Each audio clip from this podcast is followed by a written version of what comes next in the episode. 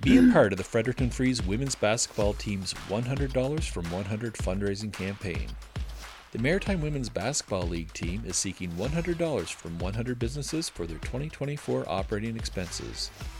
Email frederictonfreezemwba at outlook.com or frederictonfreeze.ca for details.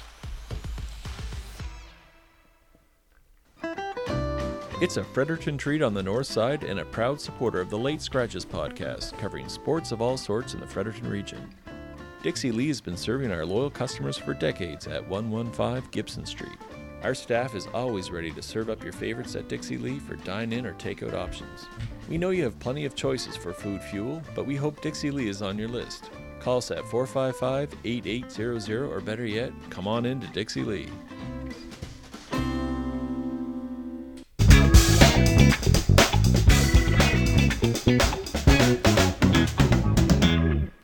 Hi, and welcome to Late Scratches, the podcast where we cover local sports of all sorts. I'm Bill, once again with Brad. Brad, uh, get to do one of my favorite things tonight. We're talking to a couple coaches. That's right, absolutely. Great to have a couple of guests through uh, technology once again, and I'm in a really good mood. I was listening to Pink Floyd on the way over tonight, so all set. Uh, wow, that's that's good. I apologize if you mailed in here tonight. I've had the wood stove going all day. I did a work from home day today, so it's The it's only, downtown it's only 26 degrees in the kitchen here. Right yeah, now. the downtown Mar- Marysville studio is sweltering. And I'll, I'll leave it to you to introduce our guest. Why not? All right, yeah, we have two guests uh, uh, this evening, and, and want to thank both of them. Uh, two of my favorite people in the whole world. I can say that uh, Charlene Woolaver, longtime uh, basketball coach and certainly player at UNB, uh, now coaching with Kirsten Piercy's Leo Hayes staff, and Madeline Belding, who's been literally across the country at UBC and Windsor at U Sport level, and is back home uh, or close to home in Fredericton and working with uh, Aaron McElleen and staff with uh, highly rated UNB Reds this year. So uh, great to have both coaches. So I think you can probably figure out what we're going to be talking about tonight. Uh, basketball will be the be the theme. If basketball is the theme. Um, Charlene, I know there's a recent picture of your, your UNB uh, championship squad from back in the day going around.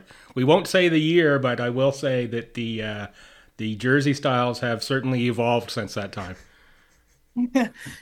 Yes, they have. Yeah, nineteen in the late nineties. We'll just we'll just say the late nineties. Well, I, I think it's, great. You know, like, Go sorry, ahead. The, the, the, the, the uniforms are a lot better in the years I played than the years pre- prior that we're seeing too. I will That- say that's that. for sure. Yes. And and there's a great uh, uh, cross connection there too. I think uh, the women, UNB women, are doing a great job of, of the alumni photos um, and, and social media and, and trying to connect uh, alum, which is not always easy because everybody's doing a whole bunch of things. But Char, that team, um, remarkable. Joyce Slipp was, uh, I think, in her eighth year that year, 98, 99, bronze. It was Canadian Inter University Athletic Union back then, U Sports now. Uh, 19 and 1 in the Atlantic uh, circuit, 32 and 3 overall. And I, I see Virginia Dickinson, who's, who's played some of our uh, spring and fall leagues, and uh, Laura Swift Yep. Christie, Bonnie Munn, Shelley Ryan, Lynn Robertson, Lindsay Myers, and yourself. Like, that was a formidable team. Now you told me you didn't make any notes for this one. Well, I had to. You're- that was a surely you're not team. I that off the remember that team head. very well, and uh, for a number of reasons because I was writing for the Telegraph at the time, and uh, that was certainly a powerhouse. But uh, quite a squad. Yeah, yeah, great. Oh my goodness, the, the memories that we made um, that year in particular. um, we, I mean, we had Laura came back from I think she played in Europe the year before, maybe a couple years before, and um, so that was just a really great ad, and things just kind of came together. We just had the right combination of um, you know seniors and and younger players, and um, I just I just remember that year being like we were it was the kind of team that you really could just lay everything on the line at practice and you know and really work work hard and um, and then when we left practice i remember just we had a, such a great chemistry that we could just you know we could just move on and on to the next you know on to the next day and be you know be friends and stuff like that after practice and but really go hard each other every day and i found that i mean i found that was a really nice uh and I feel like um, our our teams always had that to a certain extent, but that was kind of special. Like we just had that that common bond, and we just kind of went at it. It was super fun. And totally forgot, Charlene, you started at UPEI before coming back home. I did, yeah, I did one year at UPEI, 94, 95, yeah. Played there for a year, then came home, sat out. It was Joyce's first year of coaching, uh, returning to coach at UNB Okay. that I sat out. And um, I practiced with them every day. I, I didn't really want to be a part just because I had to sit out. So she was she was kind enough to let me be a part of everything that I could be a part of that year. Um, it was tough because I think that year they they might have lost. I mean, they didn't have a great season that year, but the games that they lost, they only lost by like four or six or something small, single digits. So it was really tough to be on the sidelines. I have to say, I remember that quite clearly no doubt, uh, eleven point six points per game in that uh, memorable season too. So I mean, and I listen. I'll tell a quick story. Back when we had the Northside Minor Basketball Association, we had a three on three tournament outdoors, and uh, shared I forget who you're playing with, but they needed a player, and of course I was standing there, and I said, "Yeah, I'll play." Put on a pair of sneakers, and that's when I got to see just how competitive you were. I was like, "Stand back, the Matador is coming through." I'll tell you what. So it was pretty impressive. You did struggle with that a little bit. Yeah, yeah, it was a know. big struggle. I just well, I f- found out pretty quickly it was just catch the ball and then just find you. that was easy.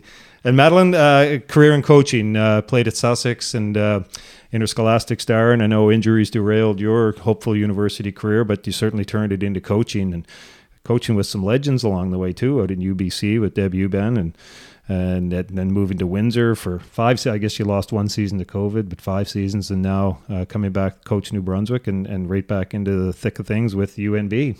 Tell me about your coaching career. Yeah, I mean, uh, thank you for that introduction, but uh, you know, injuries obviously didn't didn't help in that situation, but you know, took a little bit of time off and then realized, you know, I couldn't be away from the game for that long. So turned it into coaching. Um, I have some some pretty awesome coaches along the way that I can thank for that opportunity. Um, a great mentor of mine in Liz Doyle, who was one of my first provincial team coaches. Um, I asked her one day, I was back from university, if she ever wanted help the following season. And then she asked me what I was doing that Saturday. So that was my introduction into coaching Team New Brunswick. It was a uh, quick crash course, but uh, it kind of led me down this path. And um, I look back when I think it was when I first got to Windsor, I'm like, how did I get here? Like this wasn't what I was planning to do, right. but I couldn't be more grateful for it. So, and uh, you you said it best. Like the the coaches I've been working with have had the opportunity to work with in Deb and Chantel, and now with Aaron. Not only amazing coaches that have you know had their mark on Canada basketball in different capacities, but also just three incredible female coaches and role models for uh, for the athletes in this country. So I consider myself very grateful to have had those experiences. And if memory serves me correct, was there not a Joyce Slipp connection with UBC too?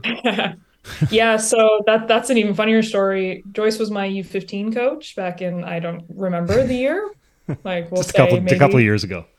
2008 maybe. Um, so she when i was going to do my master's at ubc she said i'm going to put in a good word for you. You better go into the office. And it took me two weeks but i did eventually get my butt into deb's office and said hi. And she was like oh i've been waiting for you right like joyce told me about you weeks ago like i've been waiting for you to get here and i was like well i'm here what can I do? And then that kind of, you know, hopped on board as a grad assistant. And that was, yeah, really, really great experience through my master's. So it's good. Outstanding.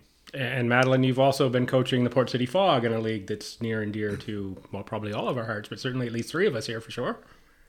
Yes, yeah. Uh, again, couldn't couldn't be more fortunate to have that role. Um, when I first heard about the MWBA, and that was a conversation Brad and I had, and then I found out there was a team going to be in Saint John. It it happened at a very interesting time for me. I was actually home during COVID. Um, you know, I was a little, I guess we could call it a little bit of a sabbatical. And uh, the timing just kind of worked out. And I had the, the right conversations with the right people, and they wanted me in that space. They were really focusing on giving opportunity to female coaches. And I hopped on board and couldn't be happier. I mean, like, look at my team. How could you not be happy coaching coaching those athletes? So it's not every day you get to work with people as incredible as Kaylee Kirkpatrick and Courtney Thompson. Um, and I could go down the list of how incredible all those athletes have been in the last two years. So. And an absolutely incredible run to the finals in in Saint John this year as well. That yeah. was that was a fun weekend uh, for sure.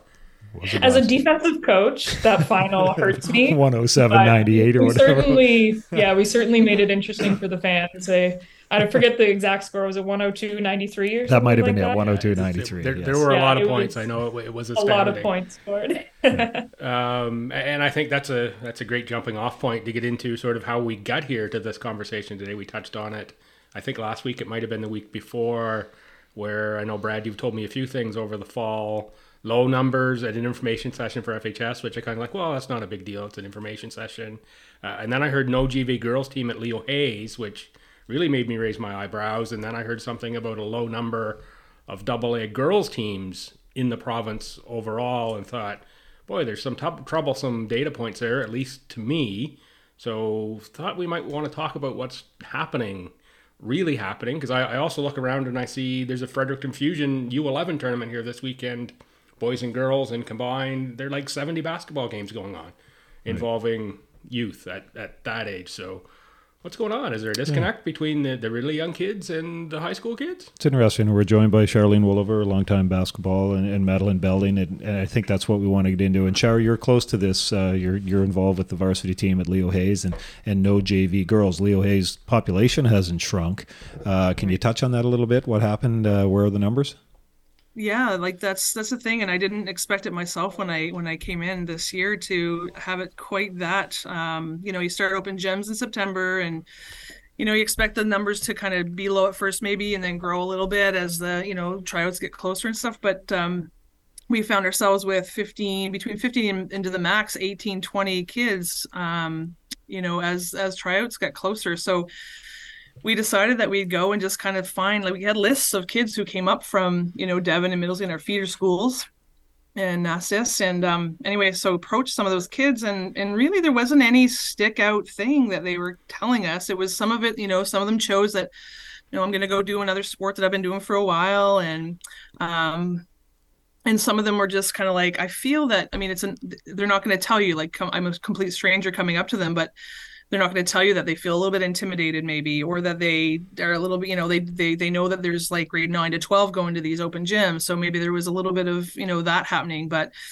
um, we went knocking on doors and, and talking to the kids and we just and, and we never had any change. There you know they didn't start coming out. We we offered to have maybe just a grade 9 10 you know night and maybe a grade 11 12 night and nothing like nothing changed. So i don't know. Honestly i um everybody I talk to, it's like, but it seems like, like you said, uh, Bill, is that like the younger groups, like that U11, there's a group group of U14, I think this year. Like, I don't know if it's just starting to come back around, and there's just this little gap that's still, you know, existing out there. It's interesting. Because, yeah, and COVID, and I was going to touch on that as well. I think a lot of things, um, you know, maybe uh, young athletes found something else at a younger age, and uh, not just basketball. Maybe they were bat- or volleyball players, and they found ice hockey or or whatever. But uh, the freeze is is connected with the Fredericton Fusion, and uh, Ashley Council, who's the dynamic uh, president of that organization just you know she had shared some numbers we were talking today and, and the numbers are big at the youth level like up 29% from a year ago. Um, you know when you see 127 boys at the uh, you know under 11 uh, but ironically, the smallest group is the under 14 girls, with just 34 competing this year. And maybe it's not mm. just 34, maybe that's a good number. But Madeline, I know you and I have talked ad nauseum, and you've been involved with basketball in New Brunswick for a number of years, coaching provincial teams and, and running through elite development program. What are you seeing at the provincial level, and is it funneling down into the interscholastic level and youth level?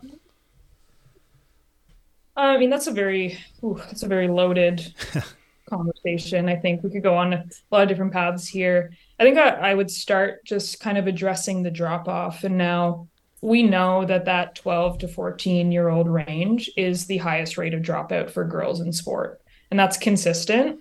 Um, I do think it was accentuated that my guess would be by COVID. Um, girls have a higher tendency to be in sport for the social connections. And if you lose that, that proximity to your friends, to your teammates, and you, if you're not a highly motivated athlete and you're there for social reasons, then what what is your purpose for being in that space anymore? Um, I think basketball New Brunswick, there's probably from a provincial team perspective, self confidence issues that play into that as well. If you're not selected for a team right away or you're not selected into certain spaces, there's a lot of uh, times where I find athletes just self select themselves they take themselves out of the equation. Like I'm, i didn't make it so i'm never going to make it.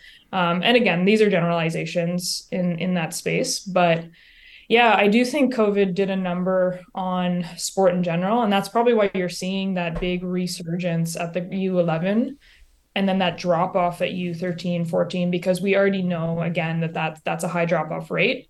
And those are the athletes that would have missed about two years of those social spaces and just learning to play without the competitive aspect of it, just the joy of basketball. So um, I would imagine those those played a big factor in that. That's interesting because Ashley, again, Ashley Council with Fusion did say that she thinks that the the, uh, the gap will start to close once the U11 children uh, move up, and uh, you know that is something maybe to keep an eye on, which could be good news. Mm-hmm.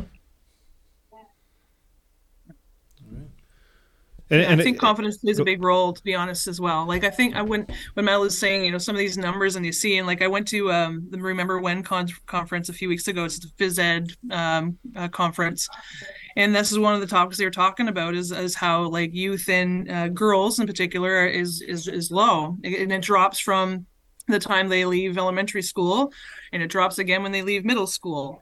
Um so and like and and males tend to they they fluctuate downward but not in, in the trend that girls girls do. So yeah i think it is like a bit of a confidence confidence thing. And and i i polled some of my grade 10s today. I was in class and i said you know just a sidebar conversation with you know what what happens? You know what makes you if you what makes you not play or what makes people not play anymore and so and a lot of them said you know getting cut like once you get cut you know you're not going back Yep. And that was kind of, you know, that hit home for me. I'm like, gosh, maybe that's where we need to kind of get, you know, maybe we don't want to leave, lose these players. What do we do to to give them opportunities to get in the confidence to come back and give it another go? Well, I know we had conversation, Charlene, about that when uh, Fusion tried to do the under sixteen program, and and I am a believer in what you say that if if if a young athlete isn't wearing that high school logo across uh, their chest, they're not going to play. It's it's that sting of of not being able to make it, and it, it's not easy to be cut from a team. Um, but I think if there's a landing spot, and it may not it may not happen the next day if you don't make your team. Um, you know, you might want to take a few days, but if there is that under 16 or under 18 uh, opportunity uh, a week later, maybe a couple of players drift towards that and some existing players. So, and Madeline, you're involved with Coach NB and, and again with B and B. Is that something that you could foresee happening, or does it all have to go to the European club system and just keep going all the way through till they're adults? Oof, again, it's such a it's such a loaded it is eh? conversation, right? And yep. I don't know which hat to put on first in this one, but uh, yeah, and we we've talked about this obviously at length about um, you know providing those positive sport experiences. And yes, bas- varsity basketball in our province, let's not kid ourselves, it's king, right? It is it is what athletes want to play. They want to play for their school. They want to be in those spaces. So to your point, Charlene, like being cut from a space like that, and if you don't have another opportunity that is I don't even I don't like using the word like well respected, but it's a high quality environment for them to go to.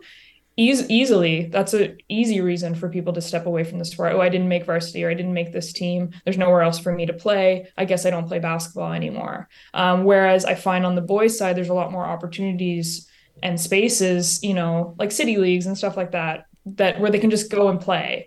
And I mean, we can get in conversation about how you know girls and boys are socialized in terms of play and what's valued in terms of like free time. And we could go down that road. We don't need to but mm-hmm. it probably plays a big factor in that. It's like if i'm not in the structured play space or structured team there is no place for me to play because my peers don't do this. My peers are playing pickup basketball you know on the weekends where boys i think engage you know and this again generalization i know many girls that very much do engage mm-hmm. in sport in their free time. But uh, I think it, it's an important thing to note what their peers are doing. There's a tendency for, you know, the the individuals to go to that space. Yeah, I, and I, again, like let's not you know overlook the fact that we we the kids now do have so many additional opportunities, and I think again going back to like things are getting better we we have to make sure we see that and uh, yeah like just knowing that kids have opportunities to play U14 for a club, you know, not just their middle school. And I think that's going to work wonders for for the high schools as well you know like when the kids start coming up through so it's almost like we're coming around this cycle of um you know kids yeah you know like there's some there's always going to be the cuts and the and the tough knocks but um i think there is opportunity and i think sometimes steering them in the confidence piece where you you know really encourage them get behind them and and um, you know say this is you know you don't have to be done. You're you're 14 you can you know there's opportunities for you and, and you may make that that big high school team someday. You know just some of those side conversations maybe can can go a long way too. Absolutely. Couldn't agree more to that.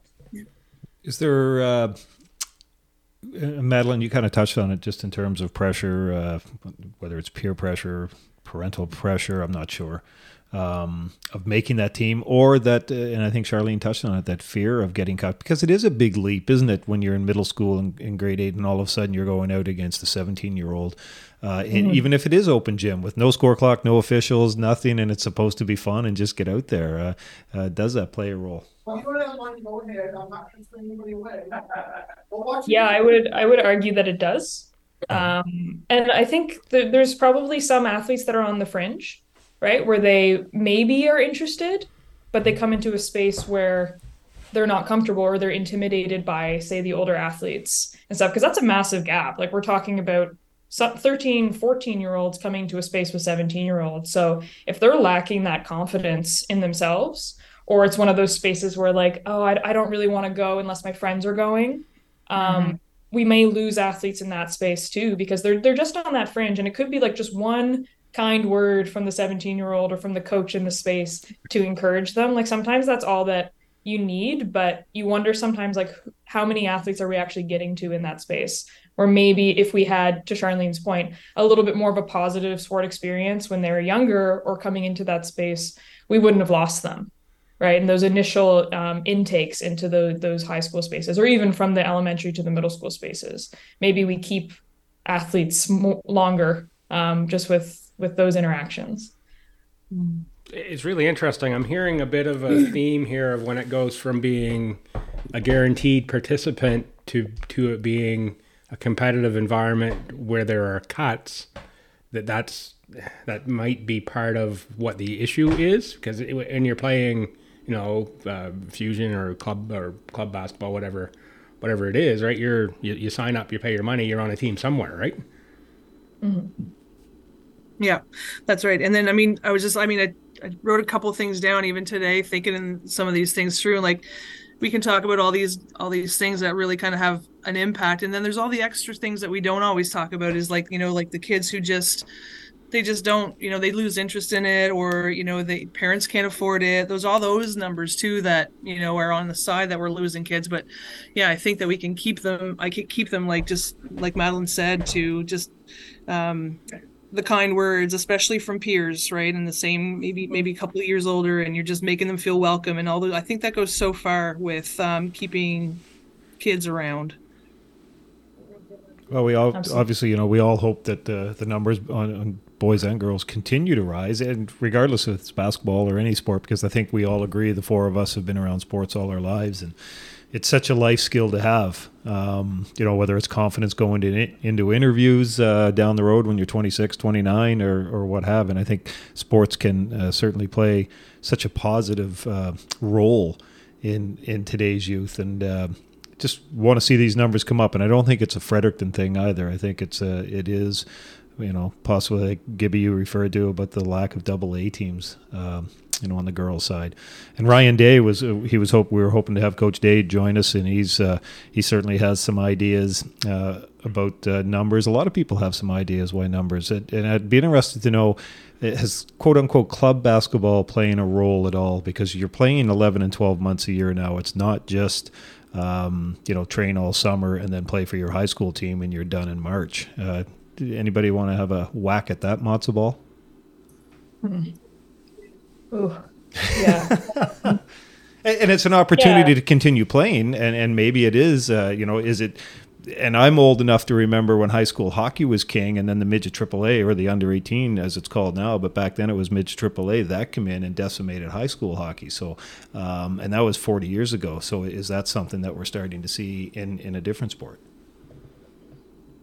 Yeah, I would say um, I'm I'm a huge advocate for multi-sport participation. Like I don't think in a sport like basketball you need to be um, specializing early. Um, it is a late specialization sport in itself, but I feel that there is a lot of pressure on kids now to be playing all year round. There's pressure to be hiring coaches, individual coaches for, you know, under 12s so that they get that competitive edge. And it's so different than what I was raised on. And it's so different than my coaching philosophy. Like I I say my one of the things after I end a provincial team season, they ask me what they should do next. I'm like, go be a kid, like go swim, go do something. Like don't don't pick up a basketball for a couple weeks. Like I understand, like I I know you love the game, but you need to have that balance because not only I think we're creating so much burnout in young athletes, but we're creating chronic overuse injuries that shouldn't be happening to 13 year olds. Like ACL injuries should not be happening to. We're seeing a lot of that, aren't we? Right. Like yeah. that. That's and when athletes are moving in one way and they haven't, you know, played anything but basketball, those chronic overuse injuries are happening far more frequently. Um, so because they're not, if they're playing 11 months a year, you're not giving your body proper rest. Um, and that's incredibly important in those those growth spaces, and especially when athletes are going through puberty as well to you know let your yeah. body heal. Yeah. Um, so burnout burnout I think is a massive factor in that. And again, if if an athlete's gonna if they love basketball and they're gonna play basketball all year round, that's great. But that I do believe that that pressure to keep going is is causing a lot of problems. And when someone is playing that long and they're not seeing the results or they get cut from a team, they probably start to question why, right? Like this isn't fun anymore. Um, so. Well, one of my the, one of our yeah. favorite coaches around is Ryan Chase, and I remember we were at a youth tournament. We just happened to be in uh, uh, in the gym, and uh, one of the teams on the back of their uh, warm ups had you know basketball is twenty four seven, and and Chase in that voice just said no, it isn't. you know, you can just picture him saying it, but I think that's a great point. Yeah. Charlene, would you agree? Oh yes, absolutely. I mean, again, and I, I was brought up in an era where it was like you play one sport and you do it all the time and as much as you can, and um, and things have just changed. And I think it's so true. Like, great, it's it's it's kids need an opportunity to go and do some self discovery and do things that they enjoyed, you know, doing. And, and, and I think it makes you, it motivates you um, to, you know, and it, it, gives you an appreciation of, look, I have these abilities as a, as a basketball player. And now it's like, I'm refreshed. I'm ready to get, get back at it. I'm excited. You know, the, the excitement comes back when you take a break, when you step back. And I think it is super important nowadays um, to, and, and it's when you consider the injuries, like Madeline said, um, you, you really have to have a, a, time when you just go be a kid. I think that's super important. I think that's probably more important than you know a student that's or a player that's trying to play all year round. Like I feel that that will catch up, whether it's through injury or through burnout. It's definitely going to come your way, one or the other, um, unless you take some time to just go and um, and just be be a kid. Yeah, Charlie, I'm just watching the clock here, and I know if you need to step away there for that uh, that other tip off, just uh, just feel free, and we, we can keep uh, keep going. So just let let us know that. But a few things here that I do want to touch on is that same uh, specialization that we're talking about happening in the smaller towns. I think of the smaller high schools where, uh, unlike when at least when I went out to FHS or we went to FHS, Charlene, where uh, in the smaller schools the kids from Harvey would play four or five different sports because they were needed on, on those teams and, and there were only a limited number, number of athletes. Are we seeing that specialization even in the smaller centers too? Like one athlete yeah, it, kids? definitely. Oh, it definitely is. I mean, the kids are playing every sport. They're going from one to the other to the other to the next. And um, uh, but I think I don't know. Like I think that's healthy for uh, to until you get to a certain level. I think that that's super important because how do you know that basketball is your number one until you go play the other things? You know, do do the volleyballs, do the badmintons, do the soccer's, all those things. Um, and I think that it's not till later that you have to really decide. Um, but you know, sometimes you just know as well, right? I know I love basketball more than the others, so I'm going to put my time into that. And if that's if you decide that in grade ten or eleven, then um, so be it. But um, but yeah, the smaller centers, like I, I, I mean, spending a year in Woodstock last year, um, their feeder programs are phenomenal. um, they're, you know, and like those kids are playing, it's the same kids. It's not like newcomers and, you know, and all that stuff. Like it's, there's a lot of kids that are starting in grade six or five and playing together every season um, through until grade 12 um and those seasons are long like those those club seasons that they're playing it's like they're they start in actually october before um high school season start, and they're playing through March break, like on into March. Like so, it's it's a really long season. So, uh, good or bad, um, they are they are thriving. What's today's athlete like? You both coach at, uh, and I know Charlene, you've been out with uh, with UNB once uh, to work with the uh, to work with the Reds. Off to a great start in the AUS. Uh, Madeline, you're involved with uh, the women every day in, in practice. What's today's athlete like? Just in terms of physical skills, perhaps listening skills, discipline skills, and the whole gamut. I'm interested to know that too. Uh, I think Madeline can probably nail this one. yeah, I think if I could, if I could summarize, probably the biggest change I've noticed, like especially like post COVID, is just really, you know, how expressive and how important it is for them to be seen as a person first. And again, my coaching philosophy is very athlete centered to begin with. Um, and so that that change I think is really positive.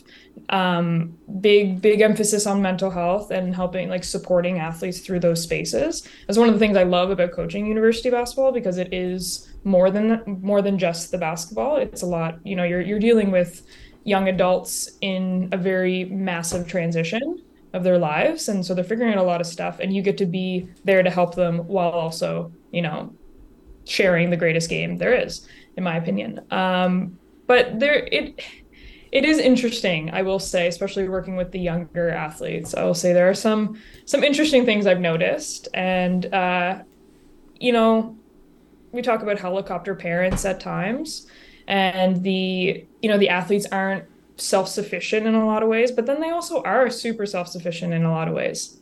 Um you know my my athletes my younger athletes know a lot more about technology than i ever will um, and I'm not that far removed from them realistically. Well, I saw you going around the other day with a CD Walkman, didn't I?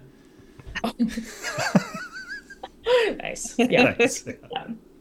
But yeah, and it's uh, but they they actually you know they're very you know mom and dad are everywhere right like they're they're everywhere and there there isn't anything wrong with that but i have noticed that you have to be a lot more intentional about our boundaries and our expectations with parents i think it used to be you know, especially in a provincial team space, it was like these are our expectations, whatever. Um, I'm very diligent now in terms of being very, very clear in terms of like what our team spaces and my expectations for athletes in those spaces and how parents interact in those spaces because I want to provide them a high level opportunity and they're learning something brand new.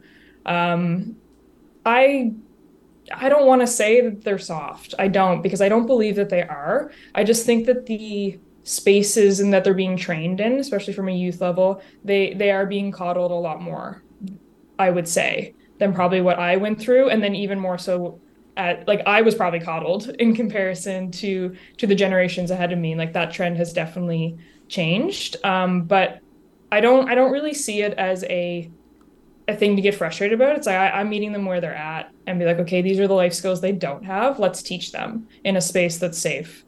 Um, and just just they want to know why. They want to know the reason why, and I can totally get on board with that. I know Charlene has to go. She's got a basketball game uh, she has to commit. I'm not sure if you're still on the line or not, Char, but thank you very much for joining us here uh, on Late Scratches. And if I appreciate not... you having me, Brad. Thank you very much. It's been it's been fun. Good. Thank we'll you. see. We'll see you in the gym sometime soon. Oh, and the Lions Den is uh, this week, correct? Yes. Yeah. Friday, Saturday, Sunday. All right, Leo Hayes, uh, Billy will touch on that later. Thank you for joining us, Charlene. Uh, Madeline, one thing coaching at the university level, and I know communication has never been easier. You've got the phone on your hip.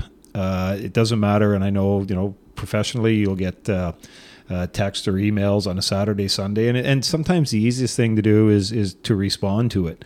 Um, but uh, the older I get, it's it. I'm starting to say no uh, Saturday, Sunday is a weekend off. Do you ask your players to disconnect as well from the game? Uh, we talked about, you know, 12 months a year, 365 days a year, but the, are you asking UNB girls, you know what?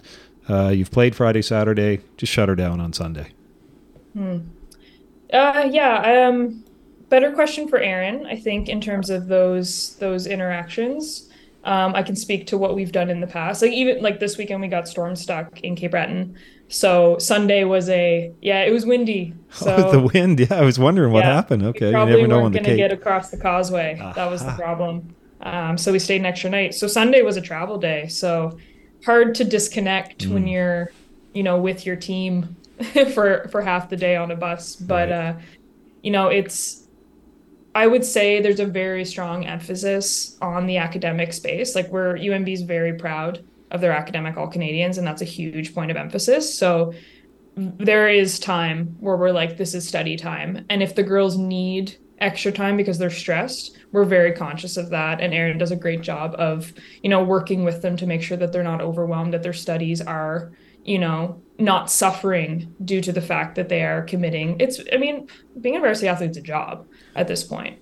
The hours required to participate in it. And so, again, giving a very clear message about what expectations are, but also here's we are a safe space to help you through, navigate this so you can perform on the court and in the classroom, right? Um, so Sundays are generally off for us, right? And th- there would be, I'm sure, interaction between players and coaches and stuff, but nothing mandatory on Sundays. And then we're back at it on Monday, right? So that's and that's just the way the AUS schedule rolls. So we've got Sundays off, and then we're back at it Monday because we play Friday generally. Um, but in the past, we've we've definitely given athletes days off. While I was at Windsor, very conscious. Like this is a good day off. No, nothing mandatory. You don't have to talk to anyone. There will be no pressing matters unless it's an emergency, right? Kind of thing. So just making sure there's clear spaces. I think that's important, especially with with the athletes now. And yeah, we can say that they're soft. Sure. I just I just don't really agree with that. Um, I think that there's so many different challenges that they're dealing with, especially with social media and how inundated they are with, with that, that it's it's a new challenge that a lot of us didn't have to deal with while we were going through not let alone university, but high school, middle school, with that pressure and social media pressures. Um, yeah, I think it's we have to meet them where they're at. And sometimes sometimes it's I mean, all the time, but really important to see them individually and understanding what they need individually because it's not going to be the same for everyone. So, Madeline, I'm going to set this question up a little bit and say with just a slight sideways bit of the topic here. So, I'll sort of tell you the question off the top and then tell you why I'm asking after that. So, you get a little bit to think here. So, I'm, I'm going to ask you what, what a typical role and schedule of an assistant coach at the university level is. And, and the reason I'm going here is I think it was a couple weekends ago sitting at the UNB game beside John Hickey, who coaches uh, the Stew women. And one of the questions I asked him was Stew, Stew men, pardon me. Uh, sorry, John. Um, and, and, sorry, Fred, as well. Um, Yes, one of the questions I asked John was, you know, would would, would you prefer a, a weekend where you're seeing the same team twice because uh, uh, you know, UNB was going to have uh, have the same team back to back on the on the Saturday versus what is more typical that, that we see in the ACAA is one team on the Saturday, a different team on the Sunday. And his answer to me was, I would rather see the same team twice um, because I've only got to prepare for one team, and that had something that I hadn't really thought about even even in, in my role as an answer. But I I have to you know I prepare for for those teams, and I can only imagine what the preparation level is and and where that falls to. So so Madeline, now that I've given you a little bit of time to think. Uh, on that one, what does the role of an assistant coach look like, and what is the schedule commitment uh, in that role? Ooh, yeah, that's a big one. Um, uh, I can speak to my own experiences on that. So my in my last role, my main task was our scouts. So in the OUA, we played different team most nights. There was very rarely because the league is so big that you would do one and one with teams. So we'd go to Ottawa, we'd play Ottawa, and we'd play Carleton. Um, we'd go to Toronto, we'd play Toronto, we'd play TMU. Um, so it the challenging part of that is you need to have the scout ready for both teams somehow right? And if you depending on how your your head coach likes to structure it some coaches liked just focusing on team one and then the scouts ready right after the game for the next day. Some want it first of the week. Some want it intermixed throughout the week. It's all different depending on the philosophy of your head coach. So from a task managing point of view back to backs with the same team way easier in terms of how i'm prepping a scout and how how we're building that into the week. The challenge about having, you know, a back to back with the team is you've got about what is it like 22 hours to prep Yeah. and that you got to sleep at some point i mean some coaches don't but you got to sleep at some point The old coach in the office. and yeah and you've got probably have a shoot in the morning so now we're looking at probably only realistically about eight hours of prep if you need to make adjustments based on the game before. And that's why it's you'll see in the aus a lot of times there could be a crazy crazy game one night blow at the next game or they split the weekend because one team was better at adjusting and making the adjustments um, based on the night before.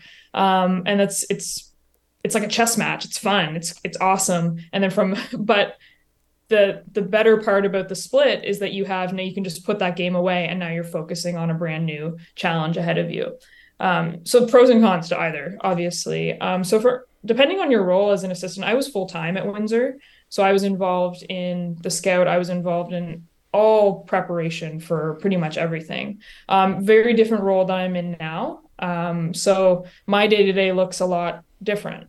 So I'm really only at UNB from a couple, like half an hour before practice time until the end of practice, doing stuff obviously in the interim, but I'm less involved into the day to day in that space. Um, and so each, each coach has a different role right and so our, our, our days will look a little different just like you watch us on the bench we have a lot very different tasks that we're focusing on during the game so it all just depends on how how coach divvies up divvies up our roles That's a great uh, point too, and I'd be interested to know. Um, you know, you're obviously both you and Aaron from Sussex, so you know each other from that way. But in terms of you have a, a, a big staff, uh, uh, assistant coaches under Aaron, is there a lot of uh, responsibilities tasked to each and every one of you? Then, then that uh, breaks it up a little bit, where you are maybe doing one, two, maybe three things. absolutely absolutely unfortunately aaron put me back on scouts so i'm back doing do the thing i like to do something i'm good at um, we've got one coach watching um, offense one coach running defense one coach responsible for individual uh, sessions on the court during the weekday. So we we're all we all have different roles in those spaces which is nice. So that because we're all working full time in other capacities um, we can focus on those smaller chunks versus having one person doing a myriad of tasks. And you know for Erin like she's I think she's doing an incredible job. You know we're you know 3 months into the season now obviously ranked nationally pretty much a dream space for your first year coming into a new program. Um yeah so and she's she's a high level coach and a high level um organizer. And at you know she's she's doing an excellent job and i'm really enjoying that space and really giving us coaches freedom in there to be ourselves which is cool Saw an ad once, I think it was last year in the OUA school was looking for an assistant coach and said uh, 10 hours a week. And I was thinking, in the okay. OUA yeah, Okay. I can't remember who that was, but uh, I just kind of chuckled because I know so Yeah. many of you that are in the coaching ranks, and uh, ten hours may Yeah. not. That might be Tuesday. Yeah, I was going to say the 10 hours a day because that's a little more or That's right. realistic. Yeah, I was just Yeah. going to ask what what is sort of the typical, say, a week time commitment? Are you talking twenty five hours, forty hours? Mm, I it, it would depend on the week. You know, like obviously this past weekend we're in Cape Breton, so that took a large chunk of my week, you know, leaving on Friday just for one game, didn't get back till Sunday. Um, but I, I would say I'm pushing 20 plus right now in that in that space, which is good. I love it. So it's a no-brainer for me, but it is it's a huge time commitment. It's not just I show up for practice and I'm there to help out. There, there's a lot more that goes into it, and uh, I think people have a misconception sometimes of what goes into coaching at the at the next level. So, and it's time, a lot of time. Yeah, that's why I want to go there because that always amazes me when I, I look at a bench and I see, you know, there's a whole list of assistant coaches and and uh, I know some people think what can they possibly be doing and and then you watch them closer in the game and you do see that they all have very particular roles and very particular things that they're doing. Um, I think a John Hickey St. Thomas, uh, you know, men's uh, team where um, you know they even have a have a video coordinator on the bench now, uh, which Yep. is uh, which is absolutely you know it just blows my mind away that that we have that at this local level uh, that we can be that that specialized in the in the coaching uh, areas. It, it's it's phenomenal, but uh, I, I you know tie this a bit back to the earlier conversation about staying involved in sports. There are so many roles around sports. I mean, even beyond coaching, the minor officials, the game officials, the everything else that happens that, that if we we don't keep people in sport, where are all those folks going to come from? That, that's Right. where, where my head Yeah. goes is is you know ha- that's Yeah. why it's important uh, in the in the sporting world. There's so much more than playing when you get sort of beyond a certain level and and uh, there are so many things and, and and Madeline you're a great example you know in the coaching world but you know as an assistant coach and and, and what you're doing in in the uh, in the scouting of teams like that's uh that's just that's phenomenal to me like to to to learn of that and, and to to understand that and to share that Is it more than giving back, Madeline, or is it a passion? It's a passion. It is. Um, yeah, I mean, I think I, got into coaching for sure because I wanted to stay involved. I realized, you know, this is something I had dedicated so many years to and I loved it. Um, so what can I do? What skills do I have in this space? And I was like, oh, I love the game. I love talking about the game. I see the game really well. Um, and so that that was an easy kind of step for me. I mean, it's not easy to be a coach, right? It's taken a lot of work to to get better and better as the years go on, get my certifications and really immerse myself into that space. But, you know, I consider myself really lucky. Professionally, I get to talk to people about how we get more women coaching and how we recruit and retain female coaches and female identified coaches. So that's what I do for a living. And then on the side, I get to coach university basketball and talk about basketball with people every day.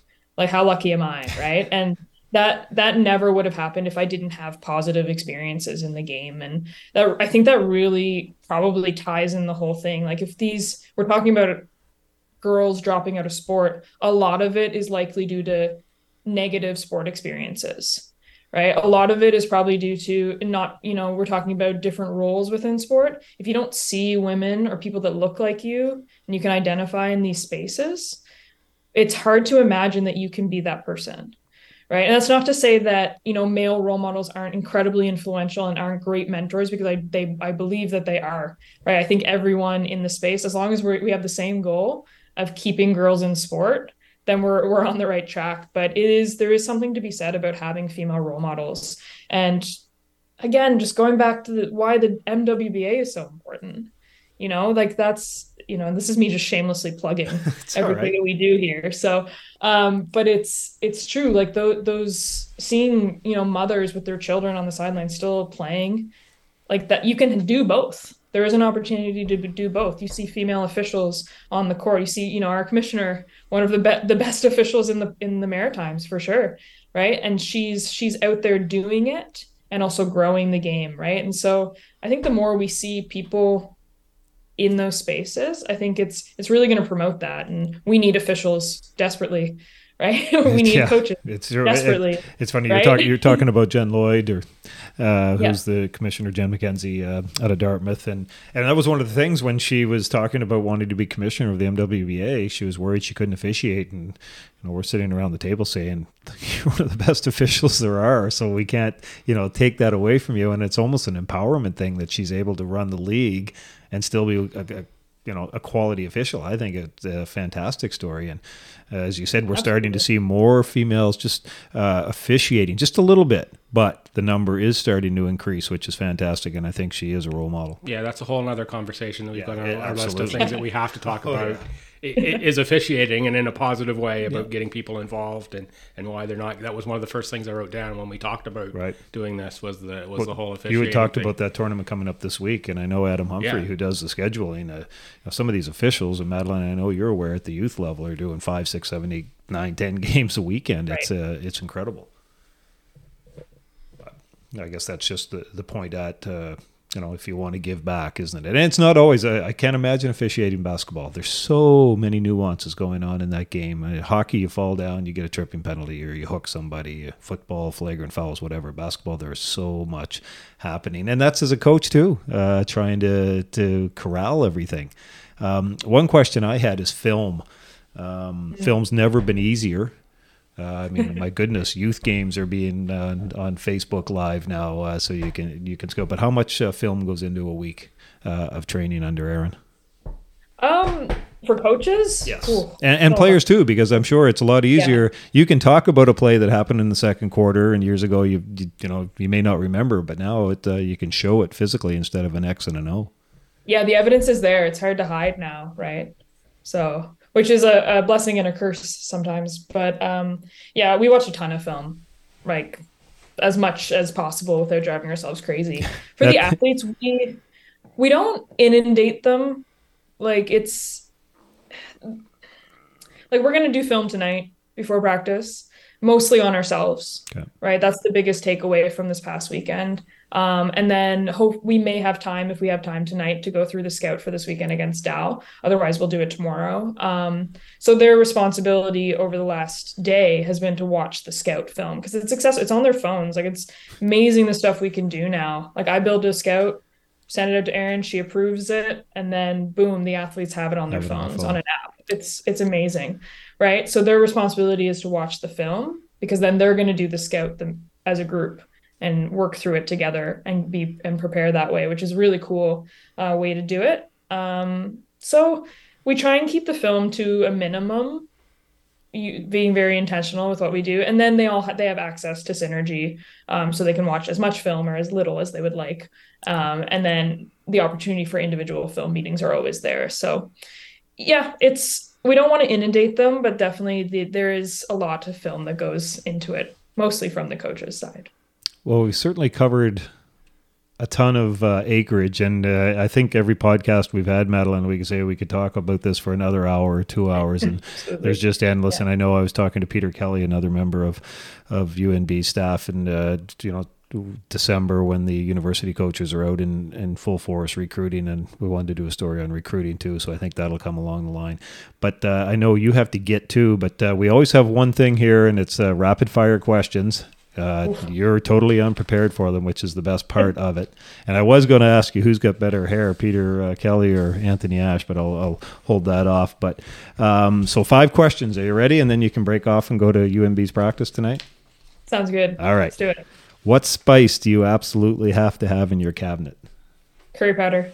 Curry powder. And no hesitation, Gibby. Like, Hey, that's Oh. that's, Right there. that's the way the answers are supposed to be. all right. Who was your idol growing up? My my rival or my no, idol? your idol. idol Becky Hammon.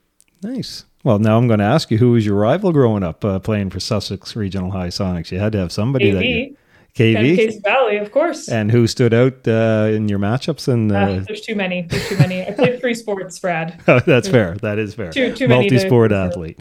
Uh, what's the one skill you wish you had and you are hopelessly unable to do it? Oh gosh. Um I wish I could paint. That would be nice. That'd be fun. Like a wall or a painting, a picture, scenery. all of it. I'm so bad. I can't I can't color in lines. I can't do any of it. So Well, I've I've had the uh, the experience of being around you and a number of uh, basketball New Brunswick coaches over the years. So this one, uh, uh, how many pair of sneakers do you own? oh god. Um Oh, it's a lot. It's a lot. I've got You got a little problem. I've got I've got a full size, like five foot tall rack of shoes. I've got some new ones already ready for the MWBA season. I'm a little nuts on my 30th birthday Okay. this summer, so I've got I've got enough to get me by. Don't tell me the Fogs outfitting the coaching staff with uh, sneakers, or are those your own? Those are my own. Okay, that's all right. I don't wanna have to call 'em- Paul Hickey. See him in April Favorite place to visit in New Brunswick? in New Brunswick. Yep. Hmm. I mean, Cap-Pelé. For Interesting. sure. I was there this summer. Haven't been there in ages. What a beautiful spot. It's a beautiful beach. It's better than Parlee, in my opinion. There you go. Less crowded. I was gonna Yeah. say, aren't you?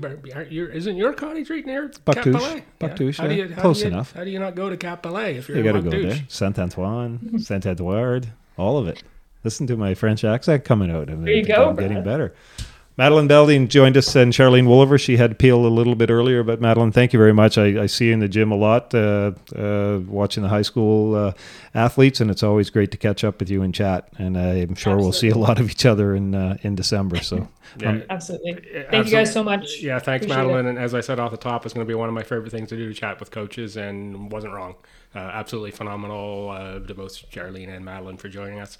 Uh, so thanks, Madeline, Brad, and I. You, you and I can carry on with our yes. usual uh, our usual roundup of the local sports scene. Perfect. Thanks, Mad Dog.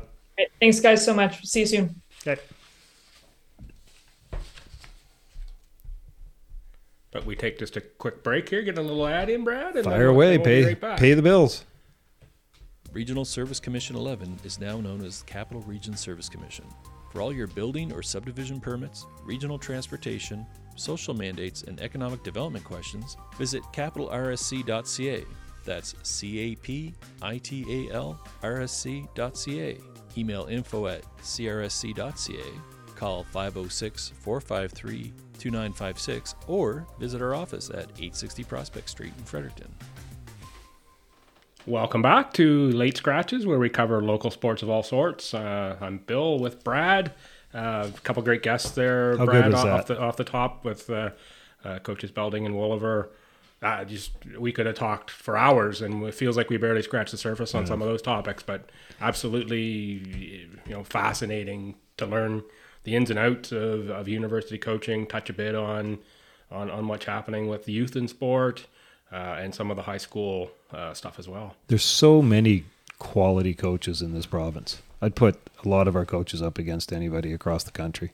And it doesn't matter if it's at the interscholastic or university or even youth level. And you could just, you know, you'd leave somebody out if you started doing a list, but of preparation that goes into a season and it's not just about the wins and losses it's about you know directing young athletes uh, in the right direction for lack of a better term and just uh, the responsibility that comes with it as well it's huge and um, you know when you're trying it sometimes it can be like herding cats uh, especially at the, at the young level but at the youth level but um, just a, a you know a hoop salute to to those that take that time and uh, and coach because it isn't easy. And as Madeline said, uh, it's one thing to coach; it's another thing to retain. And uh, I think that's in you know part of the battle that we're in now. But uh, just a shout out to to the coaches in this province because very good. Oh yeah, um, and as I say, and I, I'm generally honest off the top, it is one of my favorite things to do is sit beside a coach because they see the game in a totally different way uh, than I do for sure, and, and I'm sitting beside them and they're saying, "Oh, this this is the same set that this team ran here. They ran this," and the memory is amazing for one in terms of uh, of of what they do. And and uh, you know how how they how they do it the, the philosophy. And i go back to i think we talked about it in one of the early episodes uh, this past season from the freeze where uh, you know i was in the gym a little bit more and i get to see right from practice one uh, kevin daly building the system even for that sort of short season um, you know um, one practices or two practices a week um, Maritime Women's Basketball Association, how important that is to to the team and how it plays out on the floor, and uh, uh, you know the assistant coaches there are some of the same uh, same as the, uh, Right. the the UNB program. So And I think, and I, you know, I'll always uh, give Coach Hickey the the gears, and because his coaching staff, I said you almost have to have a separate bus. But a lot of that is young coaches coming in, getting a taste of it, and then you hope they develop their own rhythm, and then they go somewhere to coach, and that's what it is. Is that uh, you know the seven degrees of Kevin Bacon, um, just somebody's going to grab that and say, you know what, I'm going to go coach. Maybe there's a high school opening somewhere and I get to be a head coach. So it, it has to start somewhere. And I think it's great to, to have them all training at that level. Well, already on that bench, I look at a guy like Tyrese Paul, who coached at the junior high level um, last season or middle school, whatever, whatever we call it these days, middle school at Nassis, and the number of players that have graduated from Nassis into Leo Hayes, and that group of, of grade nines, I'm told at Leo Hayes, is really strong. Um, there, there, a number of them on the court right now as we're recording this. Um, at the in the in the JV game, and um, I think some of them may even have made varsity. I'm not sure. I haven't seen that roster Uh, yet, but Kyle Woodworth, uh, an assistant coach with John. I Yeah. mean, he's one of the top coaches in the province, and, and Coach Hickey lured him away from Harvey High, and he could coach anywhere. He- Uh, he Peter could. Kelly, Madeline Bell, the, the, the list just goes on, and uh, you know that could be a conversation for another day yeah, too. and and we haven't really even left the city. No, that's right. Exactly. Yeah, Jimmy Waters, the mayor machine, going, "Hey, Yeah. Scott Jones up in Woodstock, Ryan Day, just uh, you know, all over the place." So a busy week in local sports. Uh, there was a ton going on. It, Uh, there's a ton going on, but it's that transition season now, isn't it? Like football season's behind us, basketball full Yeah. gear, hockey full gear, volleyball, swimming. Well, sort of, but it feels also feels as though I was preparing some of the notes from this week that we're about to come to a screeching halt here at, the, at the university level in, in a week or two. Some teams have already had their last home games of Right. uh, of this first semester. So You'll turn on record next week, and we'll just be tapping our fingers. Uh, yeah, we could we could we could not have uh, Uh, you know, a lot of scores. to- Show to about nothing. Seinfeld Redux. Um, so let's dig right in with hockey. Southern uh, uh, Senior Hockey League, Tri County Express picked up a win at Grand Lake Defensive uh, on uh, Sunday. 54-39 shots on goal, I believe it was 6-4, but the first win for the Express over the Sturgeons of Grand Lake in a battle of expansion franchises. Yeah, that's uh, that's pretty exciting. So Saturday, the twenty fifth, eight o'clock, um, Tri County plays Saint John Senior Flames. Uh, Grand Lake Saturday uh, at seven thirty versus the Game Time Irishman. So you're if you're local to Fredericton, you've got uh, Minto or Fredericton Junction to pick up a senior hockey game on Saturday night. Uh, Fredericton Red Wings, holy cow, they've got a four game winning streak, five out of six, and jumped all the way up into fourth place. Crazy. And they had a share of third place uh, um, until Edmundston won the other night. But the Red Wings just, you know, were flightless for lack of a, just couldn't find consistency. And then uh, just when you thought it was the darkest point at the time, they rattle off four straight wins and right in the thick of things. So uh, the talent's been there. Um, you know, Roger Shannon was one of our guests, and I don't think offense was a concern. Defense was. They brought in a new uh, defender uh, to join the team, and I don't think that's going to be the only change for the Red Wings. But as they get closer to Christmas, uh, putting themselves in a pretty good spot. Yeah, they won their only game of the week at Grand Falls. Had a home game postponed uh, due to scheduling issues, which I think was uh, related to that uh, Eastern uh, Canadian Eastern Challenge. Canadian Challenge thing in on in Ontario, and the number of players that were away, and also the affiliates that. Uh, had games that were competing, I think, at that same same time was what I think it was about. No one ever told me officially that's, what that's it was about. That's sort of what I surmised when I read Right. postpones. I thought, yeah, I look at the number of players that are away for both teams, and then you have to look at some other schedules and think, yeah, they're going to probably having a hard time getting the appropriate skaters available. That was And the Maritime. Hockey League uh, teams, they split them into a North and South division at that Eastern Canadian Challenge. Did very well. Um, They- they you did do very well. Playing against Ontario and Quebec, and uh, and the local players uh, put on a good show as well. So it's, it's good. Tap on the back. Yeah, so Wings are home this Thursday to West Kent. That should be a, The Steamers. yeah the Steamers. Steamers in first in the Eastlink North Division, um, and then on the road uh, Friday, Saturday are the Wings. So a busy week uh, for the Wings upcoming. Uh, moving over to University hockey, um, UNB men uh, continuing to roll along, 14 and 0. Um, they won versus Acadia and St. Mary's. They're home to UPEI Friday, which is their last game, home game of the first semester, and then they go to U to M on Saturday. So chance there to to catch the high flying. And I didn't check the rankings this week, but they're still at the top. Are they number not? one, and Yeah. uh, was at the game Saturday and for, uh, ended up a five four Reds win. But the speed of that game is uh, wow. That is fast in its precision, and it is it's quick moving. Like there's no fooling around. It's just a it's a fun brand to watch. Yeah, for sure, for sure it is, and uh, that were one of my picks of the week last week of, of things to go see. Where the uh, was the UNB men's hockey over on the women's hockey UNB eleven and three atop the conference. They won at SMU but lost at X. Uh, so interesting there. Uh, X is second place team uh, in the women's side. Uh, they are home to U to M on Wednesday, then go to UPEI on Saturday, and that ends their first half of play. Um, that U to M game on Wednesday, one of my picks this week of uh, of games to watch. Um, and I'll come back to that in just a second, but uh, might as well flip over to Stu women's hockey. Uh, they beat a Mount A team that's a lot better than the record on Saturday night. I was, uh, you know, again privileged to be there for that one, uh, and just played an incredibly physical and entertaining game versus UDM on Sunday. Um, they went up 1-0 a minute into the second period. Stu did. Um, UDM tied it in the third. There was a goal, goal called back. The UDM would have tied it. Um, overtime was just incredible hockey. Um, up and down the ice, Laura Brown. Uh, it looked like the, the the puck was velcroed velcroed to her stick for about a minute and a half. Just I, I have no idea how she how she did what she did with it. It was just just amazing. Um, went into the shootout. Uh, UDM put two in the net, and and Stu uh, Stu was denied. Really, the schedule maker didn't do the Tommies a whole lot of favors there. They had the the Saturday night game, and then back um, seven would be 20 hours later or less um, from the from the start time. So you could see the legs uh, by the end of it. UDM was just a little bit fresher, and it certainly, um, I think, in my mind, played a role. Uh, Tommy's finished with um, three on the road um, to finish out their first half. So that was their their last home game of the first half. But that that was an amazing game. The Sunday game, it, it was.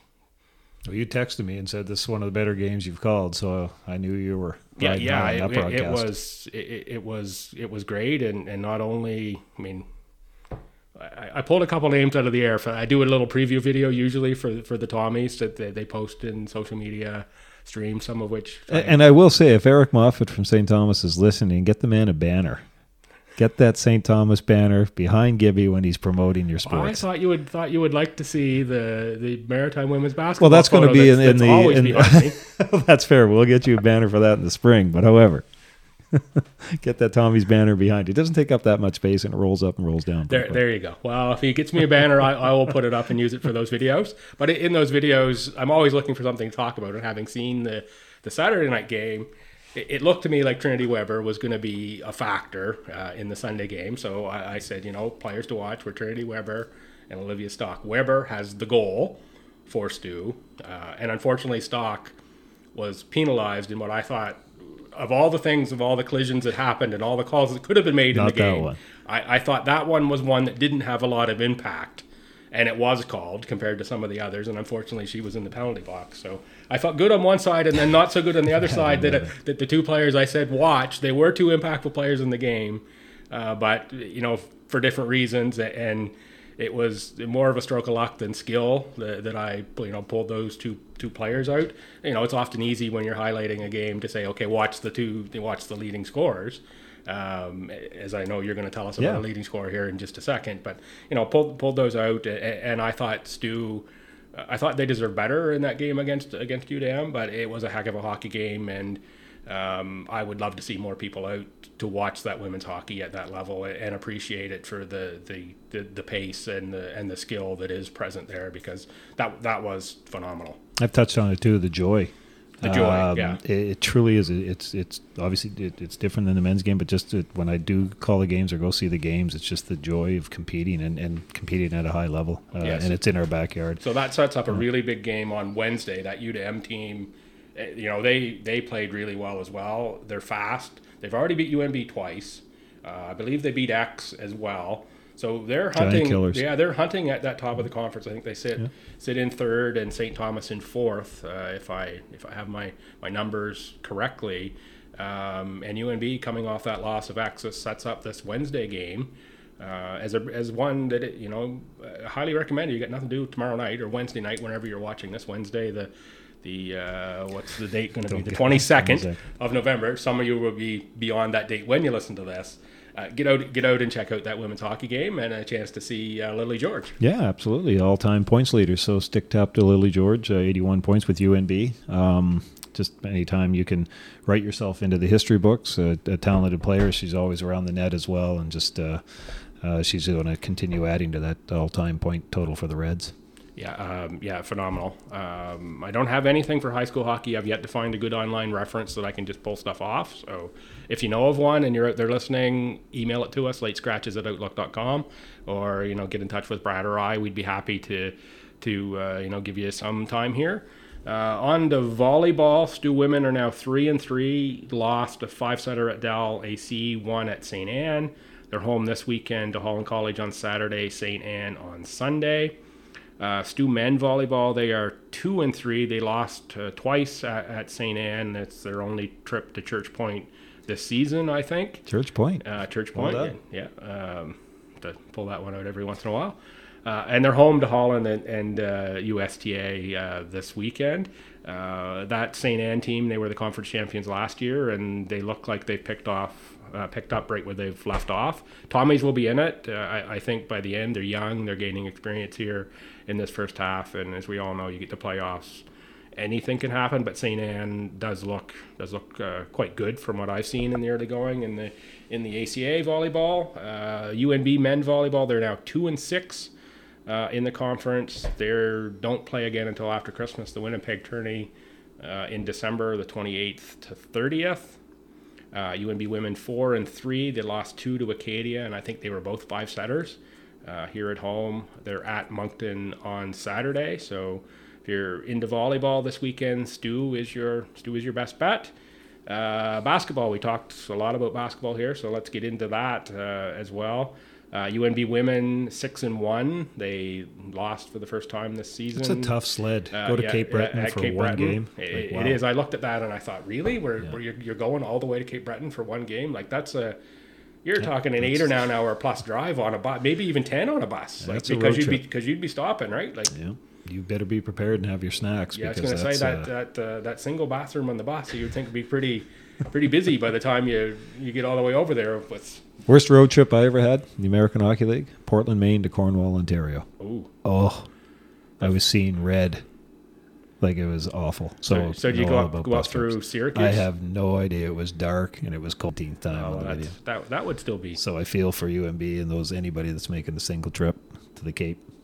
Uh oh, we got an error on our recorder here, Brad. I'm not sure what that means. it's not ticking, is it? No, it says right error, so I'm not sure what happened. We'll keep talking and we'll see what happens at the end. Perfect. Uh, so we might have just lost everybody. We might not have. We'll see. Looks like it's still going. Um, so we'll keep going. Um, so that was uh, UNB women's basketball. Men, they also lost at CBU. Um, so they're three and four now in the, their early part of the season.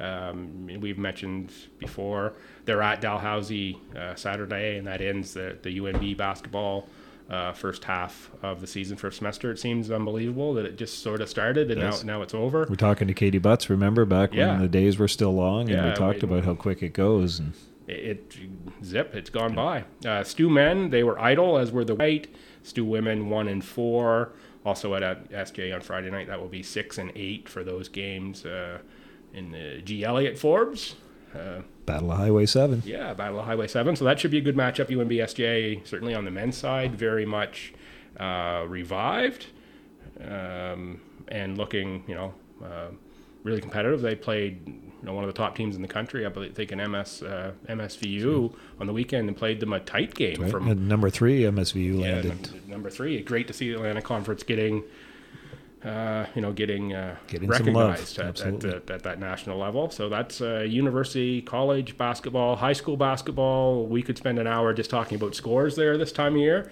We'll touch on the ones that we know locally. I went to the alumni games at FHS. It was the Leo Hayes girls over FHS uh, and the FHS boys over at Cole St. Anne. Uh, there's absolutely a ton of the lines going on, and uh, you know because we had Coach Woolaver on, we might as well talk about the Lions Den tourney that's coming up this weekend. The boys' focus is really Friday, Saturday. The girls, there's one game on Friday. Leo Hayes is in that game, but then they're a Saturday, Sunday uh, focus tournament. The way they set up the schedule there, which I, I think is good. It- Yeah, it carries it over, right? yeah, it ca- carries it over and you know allows the most of the teams to focus on you know two days of play as opposed to a you know a three weekend of play and and we already mentioned uh, of note there's a an incredibly large U11 tourney uh, for the Fusion in town this weekend. I tried to add up the games on the on the official schedule that I saw and I, I lost count somewhere in the 60s. Um, so just uh, and tip of the cap to the organization and to the officials.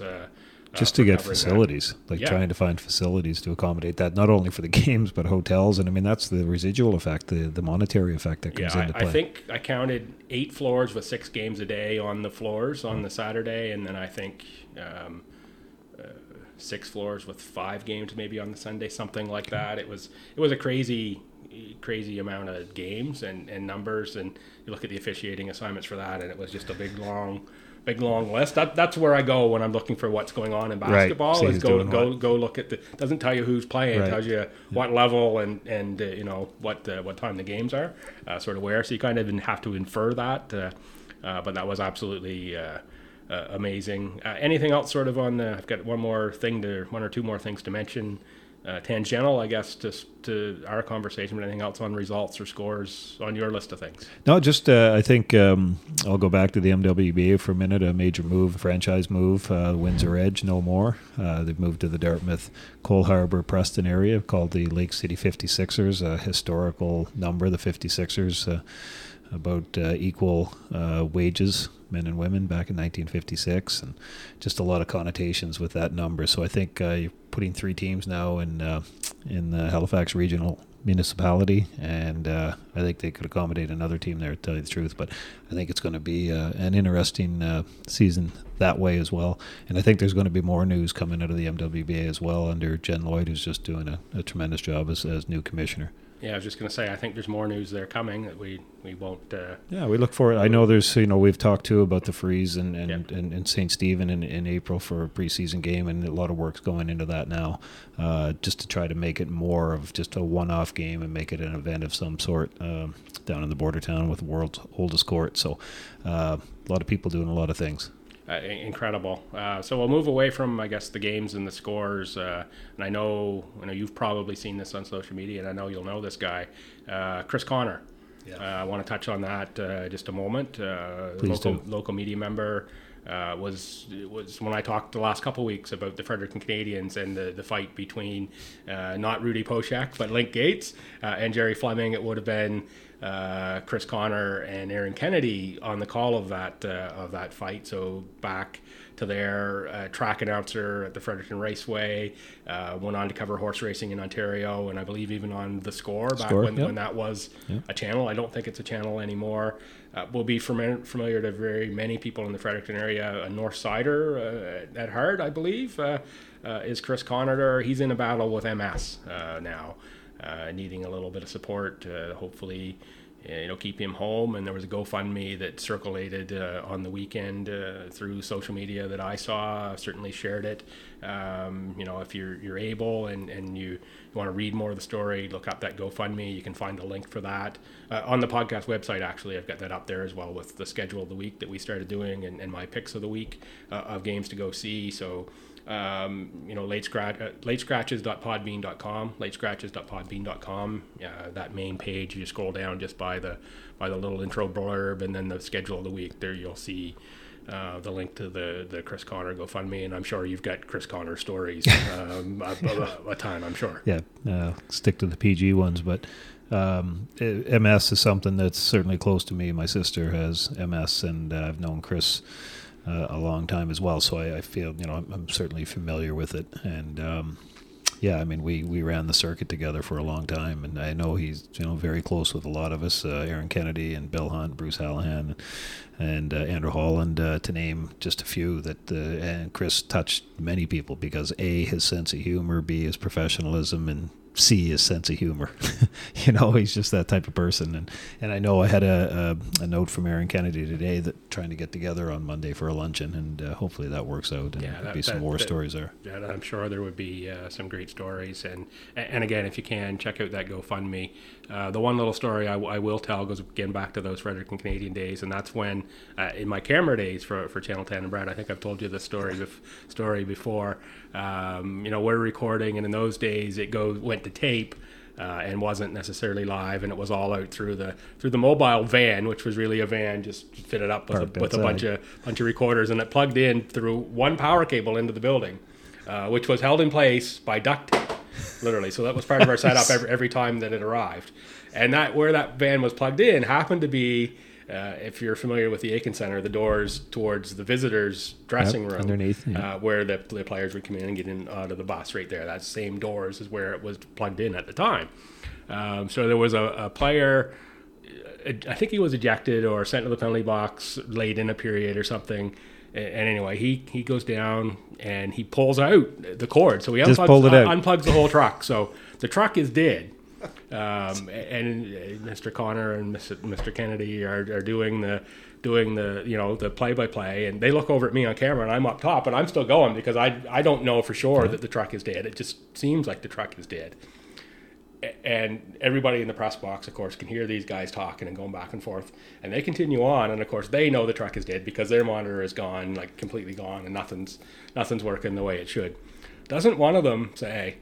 Um, insert the F word into the into the play by play. And I don't know which one of them was. I think it was Chris Connor. Fix Auto? Uh, no, well, it wasn't Fix Auto, but it was a whole lot like Fix Auto. It was a whole lot like Fix Auto. That right. same type of type of commercial, but the whole word.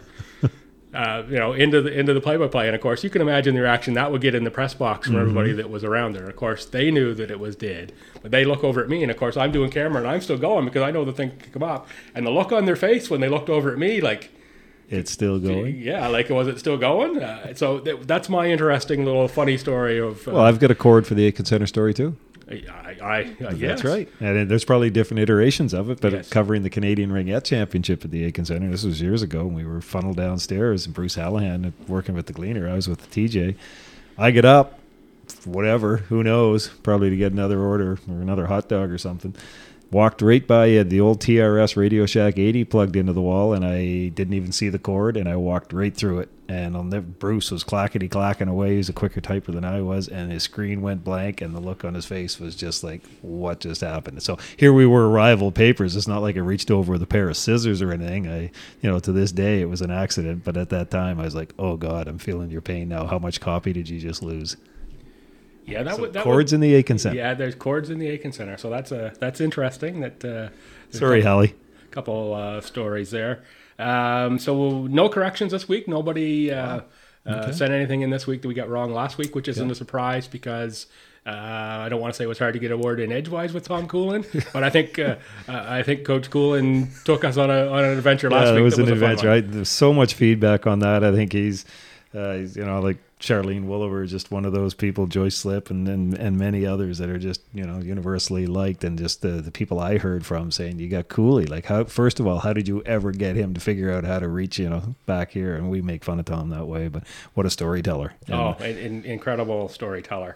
Um, so yeah, so no corrections. That's good. Maybe maybe it won't have to be a regular seg- segment. That's right. Uh, and what's on tap this week? Uh, for me, Thursday, I'm at the Wings for you. Uh, Thanks, Gibby. Uh, Stu volleyball Saturday and Sunday, and I've committed to do some PA work at the Lions Den uh, for Charlene on uh, Friday, Saturday. Sunday times don't work based on my volleyball schedule, or I'd probably be there then too. I show up to recruit the other day at the FHS game and 85 feet across the court, you're doing the PA at, the, at FHS against Leo Hayes. You know, like it never ends. And now you, that work got you Well, uh, into the Lions That's Den. how I, so how I got asked to to, uh, Amazing. to Good job. out, help out uh, with Leo Hayes as well. And on tap for you this week, I'm sure you'll be recruiting at the Lions Den if you. If you Yeah, well, planning on uh, going to Halifax uh, if everything works out, right? But uh, who knows? Maybe home, but uh, certainly we'll be at the Lions Den if those plans fall through and uh, and see see what's out there. And very last question: How's Ellie Mae? Ellie Mae had her first training session. For those that don't know, she's our St. Bernard foster fail puppy, uh, eight months old, and uh, we had her out for training on Sunday. And then the teacher left. So I was left yesterday and today, and she's responding dramatically well, although my treat quota is going up. Uh, I would imagine that you've got a lot. Yeah. You've got a. She's got a beauty. Yeah, you've got a pocket full of treats there.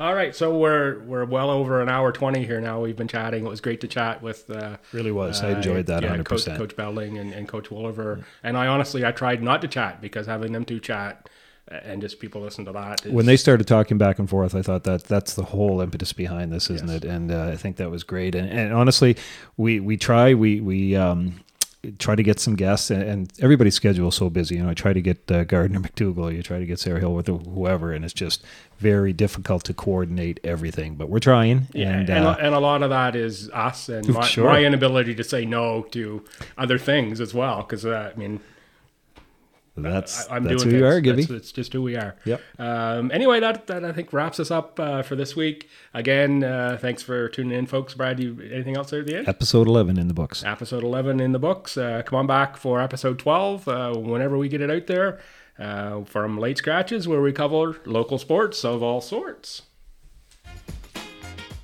Late Scratches is the podcast that sports fans are talking about in the greater Fredericton area. Stories, features, and special guests are filling the gap for what's happening in your favorite sport around the region. If you want to advertise in this medium, now's your chance. You can sponsor a show or have a 15 second commercial on Late Scratches, your stop for Fredericton and area sports stories. Email latescratches at outlook.com for details.